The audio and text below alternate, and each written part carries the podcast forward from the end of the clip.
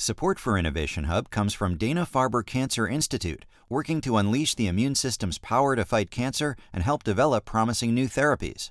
Videos, white papers, and patient stories are available at discovercarebelieve.org. Welcome to Innovation Hub. I'm Kara Miller. About 50 years ago, a study started, and the goal was to find and to try to understand extremely smart kids. It was started by a professor at Johns Hopkins named Julian Stanley, who was getting sick of doing research in his office and not coming into contact with real people.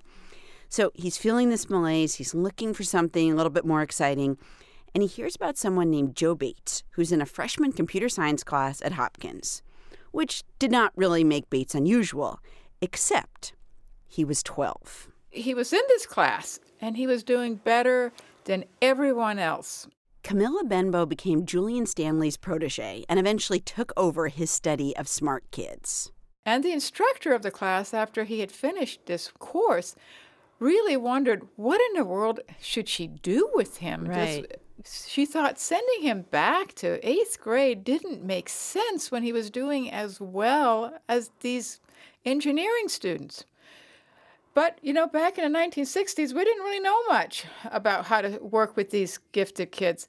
So she walked down at Johns Hopkins, she walked uh, and met Julian Stanley and said, Please help me out. That's when Stanley did something that he would do many, many times again for years and years afterwards.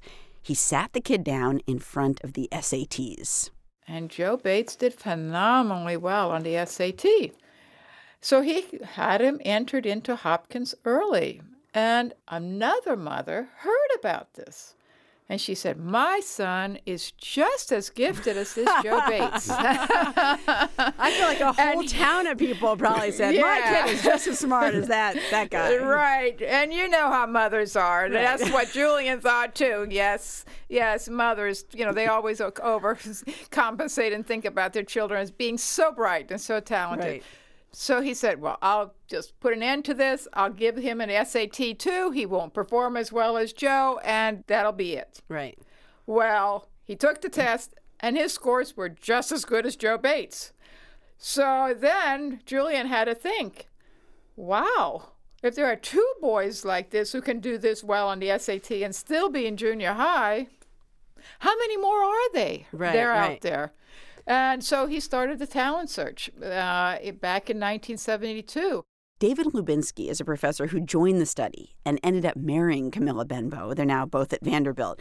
And he remembers what it was like to watch gifted kids come into contact with other gifted kids over the summer when they would gather together to take classes as part of the study. When you see these kids for the first time in classrooms with their intellectual peers, where they don't have to suppress their vocabulary, where their peers understand their humor, where everyone loves to learn so they don't have to hide how they feel about taking math classes or literature classes or physics classes.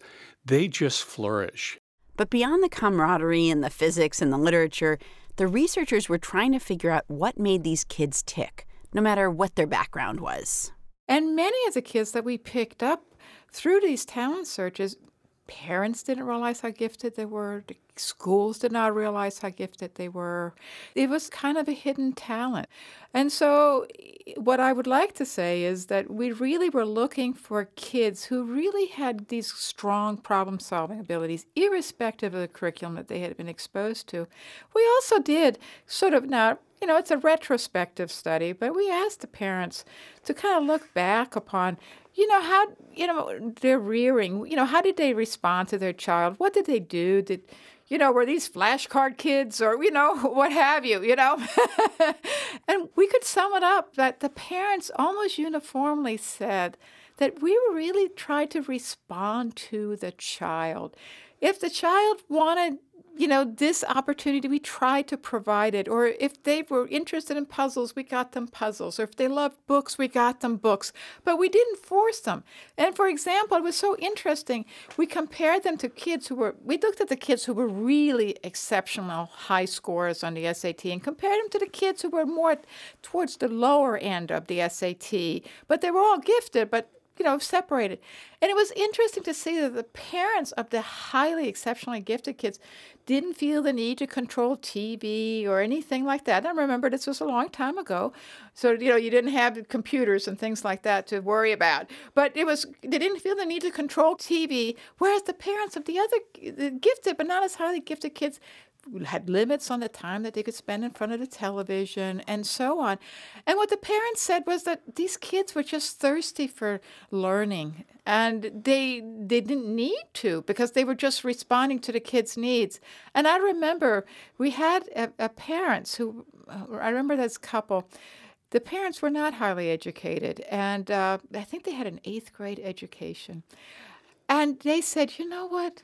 He's so much smarter than we are. We we don't know how to respond to him, but you know, if he says he wants to do this, we figure out a way to get it to them. Hmm. I, you know, and they said to him, and the mother once said, he talks so much about this math and science, and she says, you know what, I could care less, but he's interested, so I listen, and know, I keep and I humor him, right. and you know, so I would like to say is that these, you know, these kids they, really are, can be found everywhere. And that was our intent to find them, even in these places that often these kids get hidden into. David, uh, that sounds like it speaks to the nature versus nurture question. Because if all you're doing is responding to your kid who's saying, um, Can I get more? you know, books about science, or can you get me more puzzles or more ways to build things or whatever? And you're not even initiating it as a parent that sounds like at least at this you know pretty young age by junior high there's a lot of nature in here a lot of sort of natural thirst for learning that that parents didn't even necessarily create. Yeah there's a there's not only a thirst for learning but there's a lot of nature and nurture in terms of their motivational proclivities what students are passionate about. You know nowadays there's a lot of talk about math and science and STEM careers. But in our ever increasing technological culture, mathematical reasoning is becoming more and more critical for not only STEM, but other domains. All these kids pretty much at summer residential programs have laptop computers that they're carrying around with them. And over the lunch period, it's just kind of fun to walk around in the lunchrooms and you'll see some kids looking at scientific discoveries. You'll see other kids reading the Wall Street Journal. they're all over the board with respect to their interests. And we try and cultivate that. But what I'd like to add to that is that these, these kids do have a, th- you know, have a thirst for learning. They're very passionate, have a lot of zeal. But, you know, that can easily be snuffed out because so many of these kids were just so bored to tears in the hmm. regular hmm. classroom. And so, what you need to think about it is nature and nurture working together. And if we don't nurture those talents and those proclivities that they come with, they diminish over time. So, I want to I want to get back to that question of how you nurture nurture it. But let me talk about what you found over, I mean, following people for over 40 years is an incredible thing. It's really rare. What did you find um, when you followed some of these incredibly smart 11 year olds and then tracked them down decades later? What were they doing? Does, you know, does early success lead to later success? Absolutely. Overall, they do. I think that if you look at these individuals, and I keep calling them kids, even though they're 50 years old, because I remember them as kids, you know. but, you know, we have data on them at, you know, 12 or so, and then at 18, 23 to mid 30s, and now 50. And you know what? Overall, as a whole, as a group, they do really well. But what we found was just making sure that kids are challenged. And they can be challenged in so many different ways. But those kids who were challenged, they tended to do better in later life. Even though all of them, as a whole, there, there's a great variation, but as a whole, everyone was doing exceptionally well. Hmm. And I would say that when you look at the individuals who have participated in these talent searches that are now conducted by Hopkins, Duke, Northwestern, and so on, Uh, you know, they, they, they identify about 200,000 kids a year. And then there are programs and summer programs and academic year programs that are designed for those kids. If you look at some of the top innovators and the top names in this country, many of them have participated in these programs. And I can't name out names because they're confidential, but uh, you can just going to have to trust me that these these are names that you would know. well, it has been discussed. I think that Mark Zuckerberg uh, mm-hmm. did one of these programs, and Lady Gaga did. Mm-hmm. Right. Yep. So, so some of them, I think that's right, are sort of on people's tongues. You know, these are the names that we know, or that that yes. are tastemakers, or change the business world, or whatever. That's correct. I'm Kara Miller. This is Innovation Hub, and I'm talking with Camilla Benbow and David Lubinski, both at Vanderbilt, about a nearly half century long study on extraordinarily smart children. So, when you think about brilliance um, and what you've found looking at brilliant people, what is a belief that is commonly held that you just think, like, that is not right? You know, there is this concept out there that a lot of people talk about a threshold effect on ability. Some many people believe, you know, Malcolm Gladwell has spoken about this, but lots of people have spoken and said, "Oh, you know, after a certain point, abil- and more ability doesn't matter. You know, yes, you need to be above average, but beyond that, other factors are more, are important, like hard work, and critical, right? Hard work, yeah. you know, and so on. And it's not that that isn't important, but what we have seen is that if you hold all these other things constant, more ability is better. So, a lot of the kids that you came into contact with um, would take classes in high school, in college, even while they were still in junior high. David, I wonder if there's a downside to that kind of like age mismatch in a class uh, where you're simply not at the place that your peers are at. You know, you, you always have to work with the individual child. As a group, the transition seems to be easier for girls than boys because they mature a little earlier. But really, the best practice indicates that these kids, and you can't always do it, but they need to be with their same age intellectual peers. That's what's important. But yeah, the point is, even if they are with older kids, many of these gifted kids actually prefer to have friends who are a little older. So sometimes, you know, yes, the ideal is to have kids who are the same age who are also gifted. But if that ideal can't be met, and you look at the gifted children and who they like to play with and be with, they like to hang out with kids who are a little older uh, because they're they're a little bit more similar to them. Camilla, let me ask you a little bit about nurturing kids. If if somebody's got a really talented kid and sort of putting them on the right path to do something with that talent, I mean, it seems like in the last few decades, in both the US and Europe, we've seen a pulling back uh, on gifted and talented programs, uh, whereas in Asia, there are more and more of them. Is it good that we have pulled back on gifted and talented programs and, and sort of putting those kids in a separate track? What do you think? I think it's sad. I think that our knowledge based economy, highly technological economy today, requires high levels of talent. And I think that if you think about how we're going to be competitive in this world today, we got to be a country that has the best ideas. And we also have to have a country that, you know, has a strongly strong and well prepared workforce. I think that not nurturing all the children in our society and letting them go to the as far as their talents will take them is is a mistake and i think that we have pulled back and i think i think not only is it an individual loss because i think these individuals will get lost and get bored in the system it's also a societal loss. These are the people who are going to transform society. You mentioned names already of individuals who have had impact and we could mention other names and other contributions that they make. But it isn't just an individual loss. Our society depends on developing these talents. We don't want to be a country where the ideas are in some are being created in other countries and our people here will have to work for their ideas and develop their ideas. We want to be a place that continues to have the great ideas and transformations.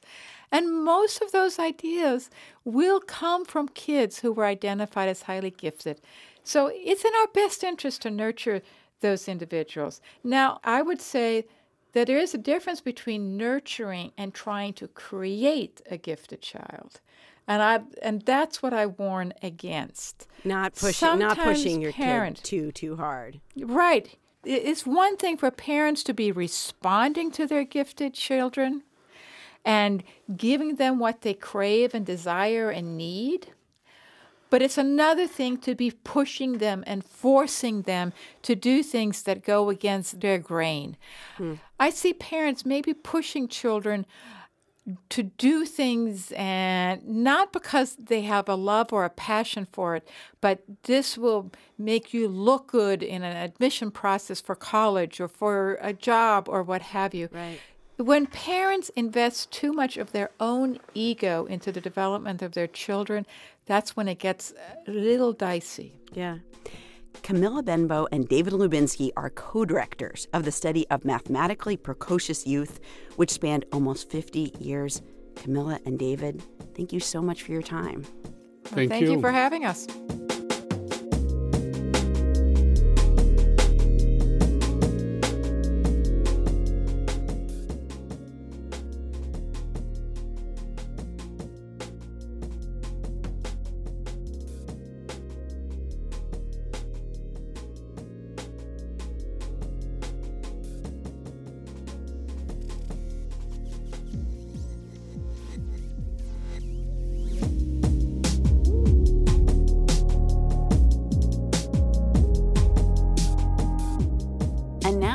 Quick dip into history for the story of a kid who almost made it into a genius study but didn't.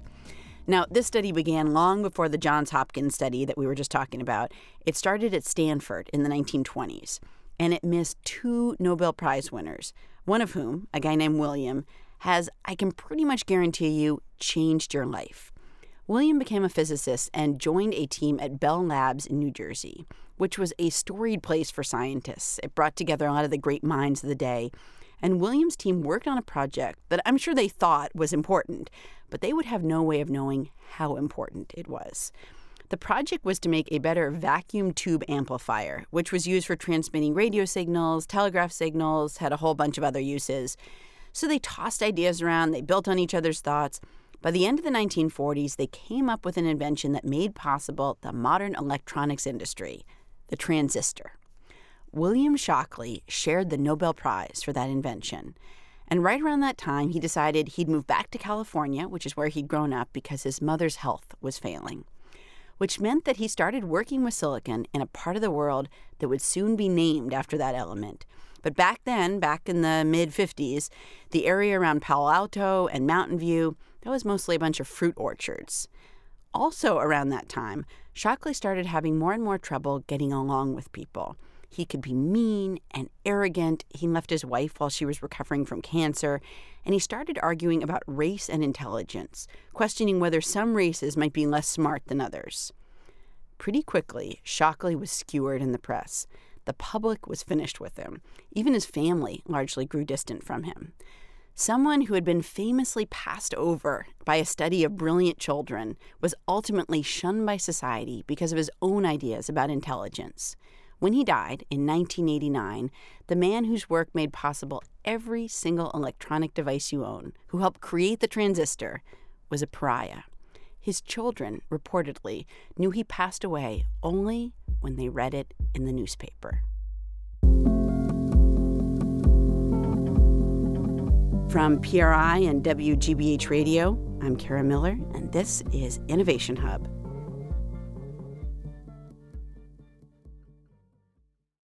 Support for Innovation Hub comes from Cambridge Savings Bank. Introducing the CSB One package, a checking account combined with investing through Connect Invest to help you build a better tomorrow. CambridgeSavings.com/slash CSB1.